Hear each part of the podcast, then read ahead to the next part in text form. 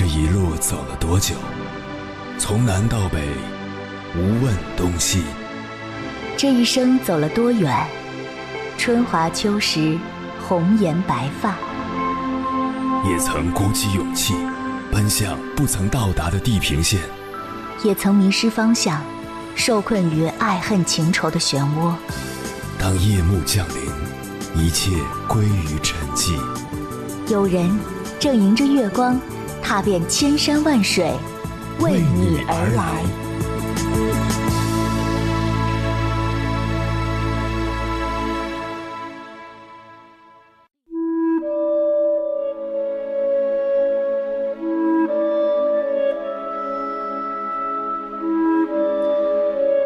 之前看《道德经》，发现了一段很有意思的对话。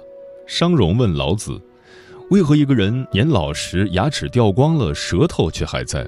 老子回答：“牙齿之所以都掉了，是因为它过于刚强；而舌头知道何时展现柔弱的一面，所以能够存在的更长久。”在生活中，我们会习惯地认为只有强者才能占上风，但其实那些懂得示弱的人，往往会走得更远。马歇尔·卢森堡博士在《非暴力沟通》一书中讲过一个小故事：一家医院的管理层准备推出一个新的项目，但医生们刚开始并不支持。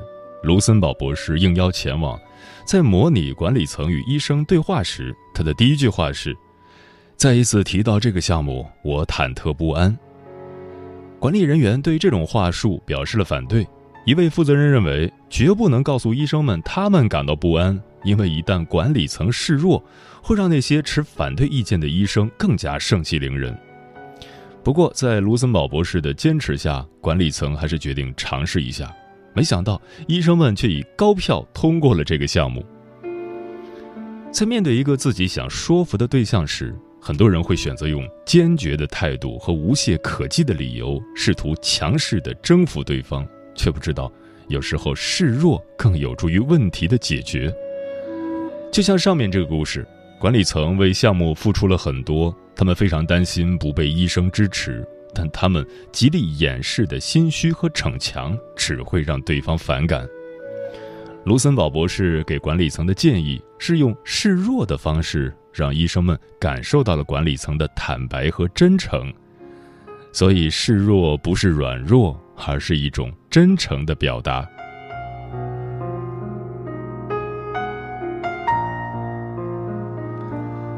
凌晨时分，思念跨越千山万水，你的爱和梦想都可以在我这里安放。各位夜行者，深夜不孤单。我是迎波，绰号鸭先生，陪你穿越黑夜，迎接黎明曙光。今晚跟朋友们聊的话题是：懂得示弱是一种智慧。我们常说，生活不相信眼泪，命运不相信弱者。在生活中，一个胆小脆弱的人很难得到别人的尊敬和重视；在社会上，一个不够强大的人经常会被忽略和无视。所以，我们努力成长，拼命坚强，终其一生，不过是想让自己变得足够强大。可真正的强大，并不意味着我们要隐藏脆弱，一味要强。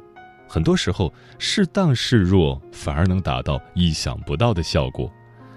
关于这个话题，如果你想和我交流，可以通过微信平台“中国交通广播”和我分享你的心声。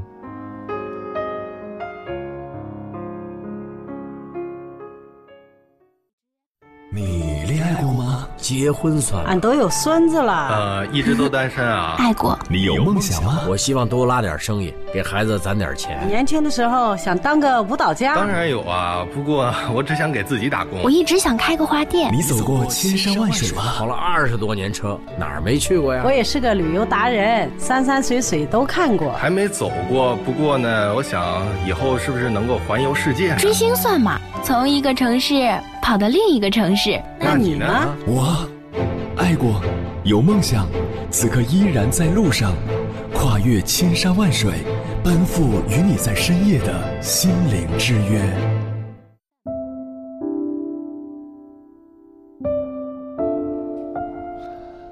不知道你有没有遇到过这样的人？明明做错了事情，却死活不肯服软；明明不懂的东西，非要假装很懂；他们做任何事情都喜欢强出头，在别人面前永远不甘示弱，结果往往因过于逞强、不肯认怂，而在现实中处处碰壁。之前看过沈从文的故事，二十六岁时，他已是文坛最受瞩目的新星。他有一次受邀到大学里讲课，许多学生慕名而来，挤满了整个教室。沈从文刚走上讲台，就被当时的场面给吓到了。他愣是在台上呆呆地站了十多分钟，一句话也说不出来。等他缓过神来，只好一面低着头讲课，一面在黑板上抄写提纲。原本预备讲一个小时的课程，不到十分钟就全部说完了。底下的学生开始有些躁动，台下小声地议论着。这时候，沈从文拿起一支粉笔，转身在黑板上写了一句话：“今天是我第一次上课，人很多。”我害怕了。看着这句话，台下的学生都站了起来，并回报以理解和鼓励的掌声。沈从文用弱者的低姿态来坦诚自己的不足与紧张，既得到了学生们的谅解，又化解了自己的尴尬。听过一句话：弱者逞强只会被人当成笑话，强者示弱反而会赢得别人的好感。毕竟。人无完人，每个人都有自己不擅长的一面。内心虚弱的人才会时时刻刻争强好胜，心理平和的人早就无惧别人的眼光。示弱不仅是一种以退为进的手段，更是一种以柔克刚的力量，能在无形之中化解很多问题。学会示弱是一种处事的大智慧。今晚千山万水只为你，跟朋友们分享的第一篇文章选自《每晚一卷书》，名字叫《真正厉害的人都懂得示弱》，作者婉君。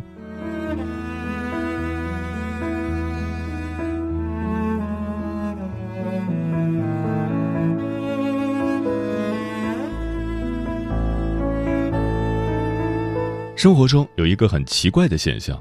比如在酒桌中，越是有本事的人越是安静少言，越是没本事的人越是吹嘘聒噪；比如在工作中，越是有能力的人越能尊重不同的意见，越是没能力的人越喜欢对别人指手画脚。可实际上，蹦得最高、叫得最响、事事爱出风头的，一般都不是有实力的人。那些真正厉害的，往往都不动声色，善于示弱守拙。示弱是一种不屑的境界。有兵仙之称的韩信，一生战功无数，先后帮助刘邦灭了秦国、魏国、赵国。但最令后人敬佩的是，他忍得了胯下之辱。韩信年轻的时候，一位屠夫在菜市口向韩信提了一个小要求：要么拿着你的剑刺我，要么从我的裤裆下钻过去。在那个年代。从别人的裤裆下钻过去，不亚于如今在广场上裸奔三天三夜。但韩信选择了弯腰，他从屠夫的胯下爬过，然后起来拍拍身上的灰尘，在众人的嘲笑声中一路走远。很多年以后，韩信找到那个屠夫，告诉他：“当年我不是怕你，而是我不屑于去杀你。如果杀了你，我不会有自己的今天。”我可以把我的命押给项羽，押给刘邦，甚至是吕后，但不会押给你。正所谓将军有剑不斩苍蝇，将军赶路不追小兔，不是追不上，而是不屑于去追。明轻重，懂进退，知取舍，才不会因小失大。适时认输不是懦弱，而是有着清醒的认知。低头示弱不是怕事。而是一种不懈的境界。敢于示弱的人，眼里有高山，胸中有丘壑。他们不会在别人的眼光中找存在感，更不屑于在别人的言论里逞英雄气概。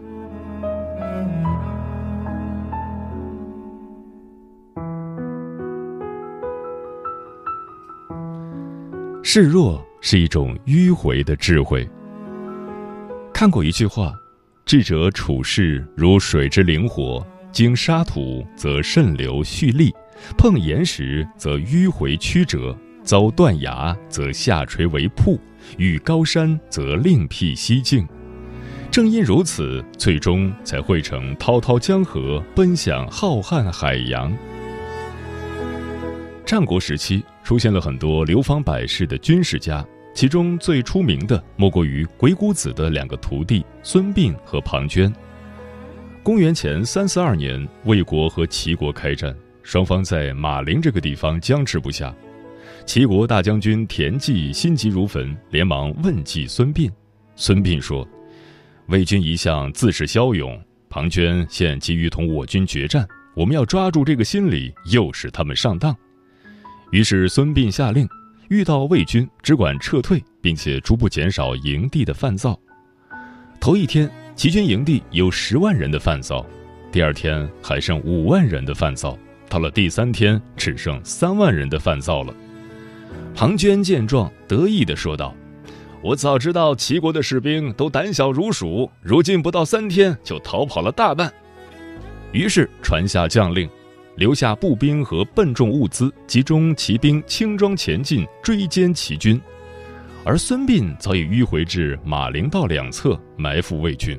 最终，齐国以少胜多，一举歼灭了魏国主力部队。所谓用兵之道，攻心为上，攻城为下；心战为上，兵战为下。做人更是如此。你若是个朴拙的，世人对你自然少了几分防备之心；你若是个刁钻的，别人自然也调出几分刁钻来应对。心学大师王阳明在《陈言编务书》一文里曾写过“示弱四绝”：将欲取之，必固与之；或捐弃牛马而伪逃；或掩匿精悍以示弱；或诈溃而埋伏；或前军而请和。是皆诱我以利也。处处逞强显能，不是明智之举；懂得迂回守拙，才是顶级智慧。这种战术看似简单，却能用最低的成本换取最大的胜利。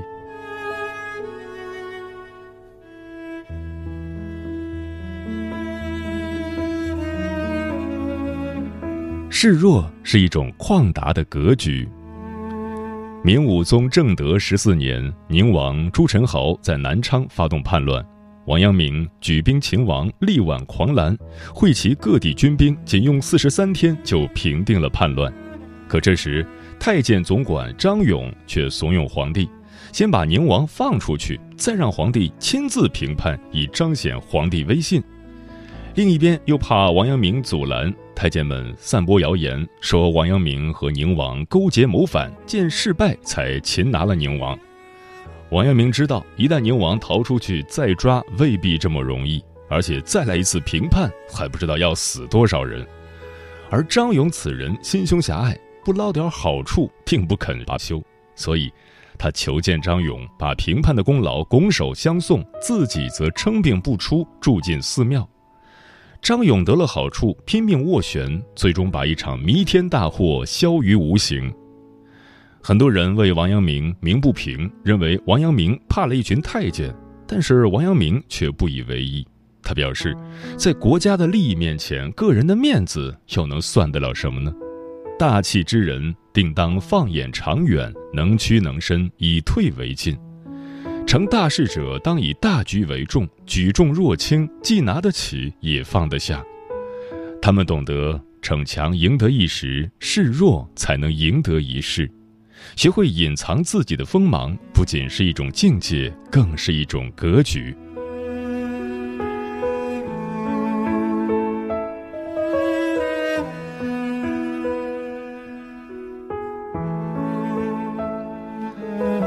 示弱。是一种不争的修养。老子说：“知其雄，守其雌，为天下溪；为天下溪，常德不离，复归于婴儿。”这句话的大意是：深知什么是雄强，却安守雌柔的地位，甘愿做天下的溪涧，这是最高贵的德行。大学时，我们宿舍有个山东哥们儿，老张，巨能喝。白酒二斤起，啤酒采香喝。国庆期间，大学同学结婚，我和老张相约一起去参加婚礼。宴席上聊到了酒量这个话题，一男生不停挑衅老张，想要比划比划。我深知老张莽撞汉子的性格，这男生怕是要倒大霉。老张倒好，直接拿出一张病历单，说自己现在不行了，滴酒不沾，碰酒就倒。一场风波在那男生的嘲笑声中不了了之。但是老张赢得了我们在场所有人的称赞。事情有轻重缓急，认知分三六九等，在鸡毛蒜皮的琐碎上争高下，只会拉低格局；与层次不同的人辩输赢，只会浪费口舌。一笑而过，远比唇枪舌剑更有姿态；适当示弱，远比针锋相对更显魅力。到了一定的年纪，你终会明白，静而不争是一种最有远见的修养。静观事态变迁。不争，就少了烦扰，少了怒气，多了温和，多了成熟。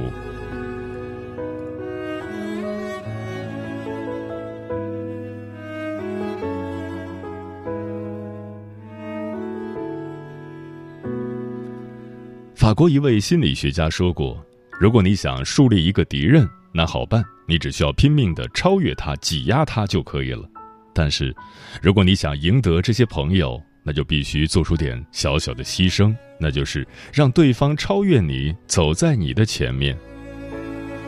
敢于示弱的人，都是活得通透的人。生活不是战场，无需事事都要一争高下，争名夺利、欲望膨胀，只会活得很累。懂得示弱是一种修养，一种智慧，一种格局，更是一种境界。未来，愿你我都能修炼出这样通透的心态，示弱而不软弱，坚强而不逞强，活得肆意而坦然。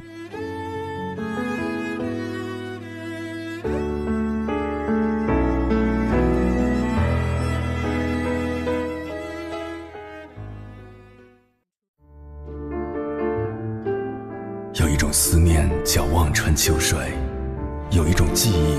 叫刻骨铭心，有一种遥远叫天涯海角，有一种路程叫万水千山。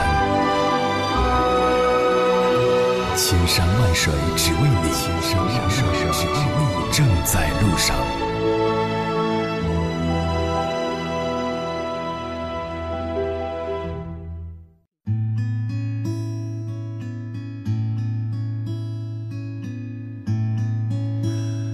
懂得示弱是一种智慧，对此你怎么看？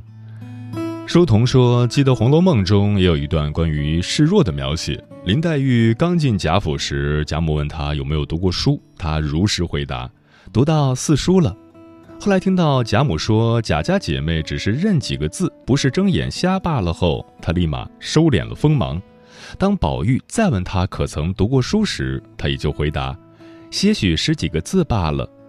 正是这种低调，让他深受大观园里姑娘们的喜爱。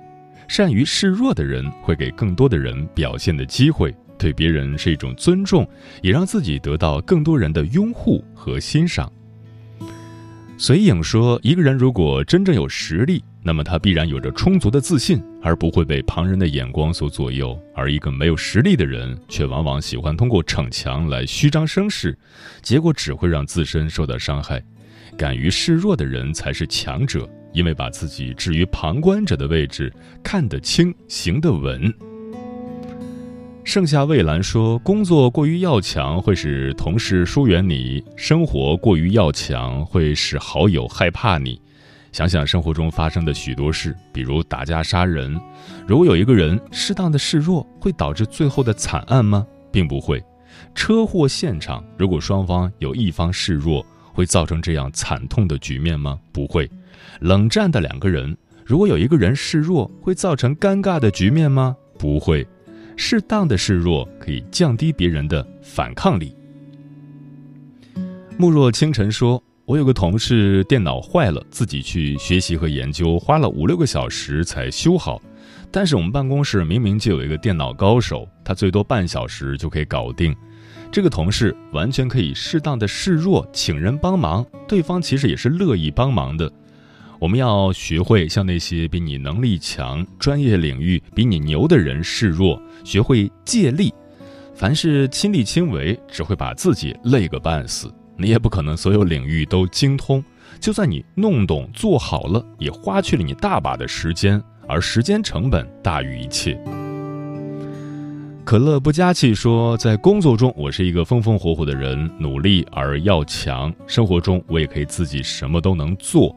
一个人在家的时候，我可以修洗衣机、换灯泡；但是当我家先生在的时候，我就变得什么都不会了，甚至喝水都拧不开瓶盖。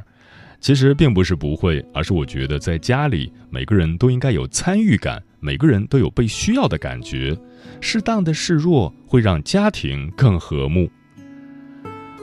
风林说：“把姿态放低，学会向学生示弱。”我觉得这是我当老师这么多年以来进步最大的地方。我经常使用示弱这个法宝。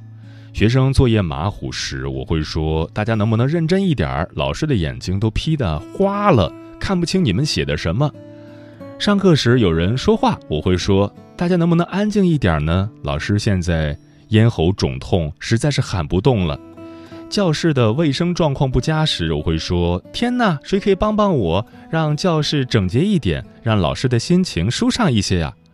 就这样和学生的关系越来越好，他们还时不时的跟我分享最近看的书或电影，在下课时争先恐后的跑来找我聊天。看，这就是在学生面前示弱的好处，孩子可以更懂事，老师可以更轻松。喵了个咪的喵说，有时候只是想用看起来坚强的外表来隐藏弱不禁风、脆弱的心。在水一方说，古人说：“退一步，乾坤极大；饶一招，万虑方休。”很多时候，示弱也是为他人着想，在一进一退之间，更能看出一个人的涵养。